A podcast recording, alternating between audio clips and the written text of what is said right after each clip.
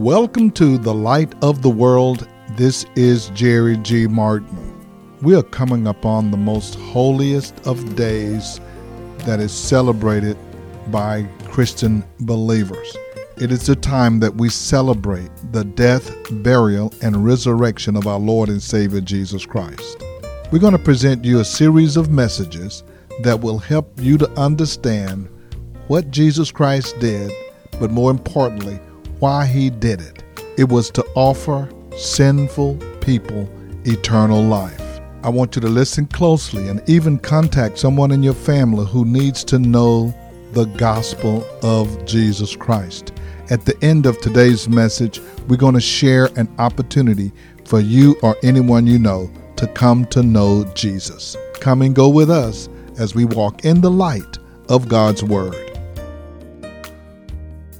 This is the week we remember and celebrate the death, the burial, and the resurrection of our Lord and Savior Jesus Christ.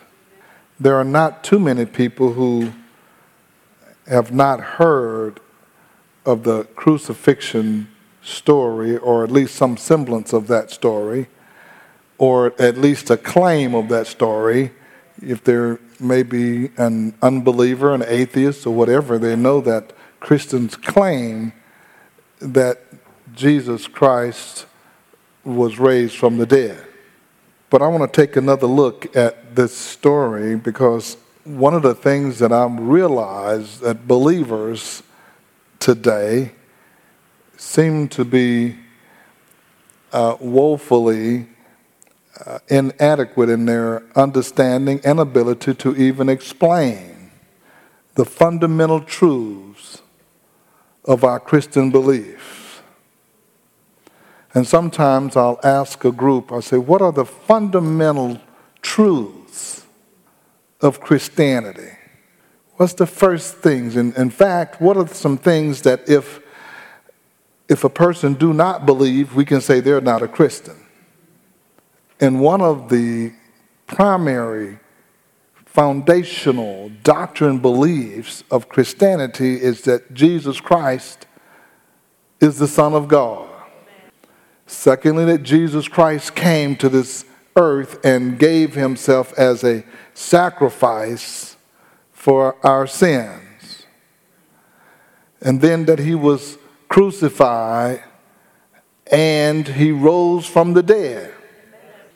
So if someone doesn't believe that, they are not a Christian. They may call themselves one, but if they don't believe that Jesus Christ is the Son of God and He was crucified for our sins and was raised up from the dead, they're not a Christian. They may be pseudo Christian. They may be somewhat Christian, but they don't have a good understanding of who they say they are. Look in the book of John, chapter 19, at this portion of the story, beginning at verse 17. John, the writer, penned these words. He says, Carrying his own cross, he went out to the place of the skull, which in Aramaic is called Golgotha. Here they crucified him, and with him two others, one on each side and Jesus in the middle. Then verse 28 says, Later, knowing that all was now completed, and so that the scripture would be fulfilled, Jesus said, I am thirsty. A jar of wine vinegar was there. So they soaked a sponge in it, put the sponge on the stalk of the hyssop plant, and lifted it to Jesus' lips. And when he has received the drink, Jesus said, It is finished. And with that, he bowed his head and gave up his spirit. Now, there are a lot of sermons about that event of the crucifixions. There's a lot of commentary, there are a lot of writings. There, there are even commentaries on the sayings of Jesus when he's, and what he said on the cross. But I want to focus on what did he mean when he said, It is finished? And before you can have a finish, you have to have a start. And I was attracted to that phrase and asked myself, so what did he finish? And if he finished it, who started it? And you have to go back to the beginning to see what the start was. We find that when God created man and gave him a woman, God placed them in a perfect environment. And the, the plan from the beginning was for them to walk with God and to live in fellowship with Him. They had, they had perfect fellowship, fellowship of the Spirit. They were all of the same Spirit and they could commune. The Bible said that God would come and walk with Adam and they would talk and fellowship in the cool of the evening. It was a place where God ruled and was comfortable because of the fellowship. God ruled there and God was comfortable. And then through the serpent, sin entered in and the fellowship between God and man was broken. The fellowship was broken. Man yielded his dominion to, to Satan for him to become the God of this world.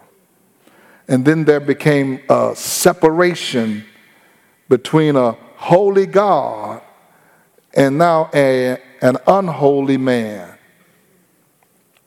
A holy God and an unholy man. Simply put, the, the serpent came and just made a presentation and says that did God really say that you shouldn't eat of all of the fruit of the garden?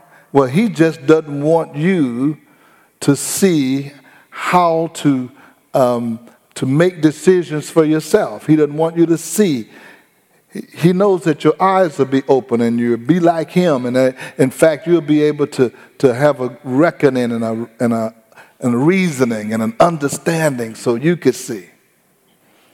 In fact, the Bible, if you read that closely, it would say, The Lord God told man, that you're free to eat of any fruit of the garden except this one. But when Satan come, he didn't say, did the Lord God ask you that? He said, now, did God say? That was an omission that he's the Lord God. He's in control. Satan didn't say, did the Lord God say? He said, did God say? And when you read that, the Bible said when they ate of that fruit, their eyes were open. What does it mean? Now, their own uh, fleshly, personal intellect was now open and turned on so they can see. And that's why we get these phrases now. It's my life. I can do what I want to do. You can't tell me what to do. I got an understanding myself. And so I manage my own life. And their eyes was open and they began to walk by sight. At first they were walking by faith. Now they begin to walk by sight. And that's why Paul says when we're in the New Testament, we comes into Christ, we don't walk by sight anymore. We now we're starting back to walk by faith. So here you have a holy God and an unholy man, and God had a plan to fix it as he knew from the beginning that the human race would be vulnerable. He already knew that, and he already had a plan for that. And God said to the serpent, in effect, you have won this round, but you have not won the fight. Genesis 3:14 So the Lord said to the serpent because you have done this cursed are you above all the livestock and all the wild animals you will crawl on your belly and you will eat dust all the days of your life and I will put enmity between you and the woman and between your offspring and hers and he will crush your head and you will strike his heel but he's going to crush your head. So, with these three words, the Lord Jesus ended his work on the cross and his suffering on Calvary by proclaiming, It is finished. I have crushed his head. And that's why Paul says the power now of sin has been broken so that you do not have to serve that sinful nature. You are no longer bound to serve that sinful nature. When Jesus Christ come into your life, he broke the power of sin, and you are no longer a slave to sin. Now, notice he said, It is finished. He did not say, I am finished. It's finished. What? The work that I have come. It meant that his redemptive work was accomplished. He had been made sin for people and had suffered the penalty of God's justice, which he deserved, which sin deserved. God's justice deserved that sin will be penalized. For the wages of sin is death.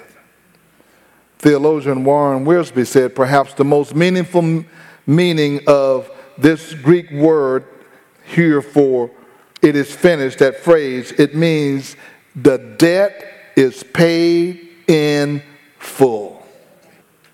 The debt, that's what that meant. When he said it's finished, it meant it has been paid in full. They owe nothing else.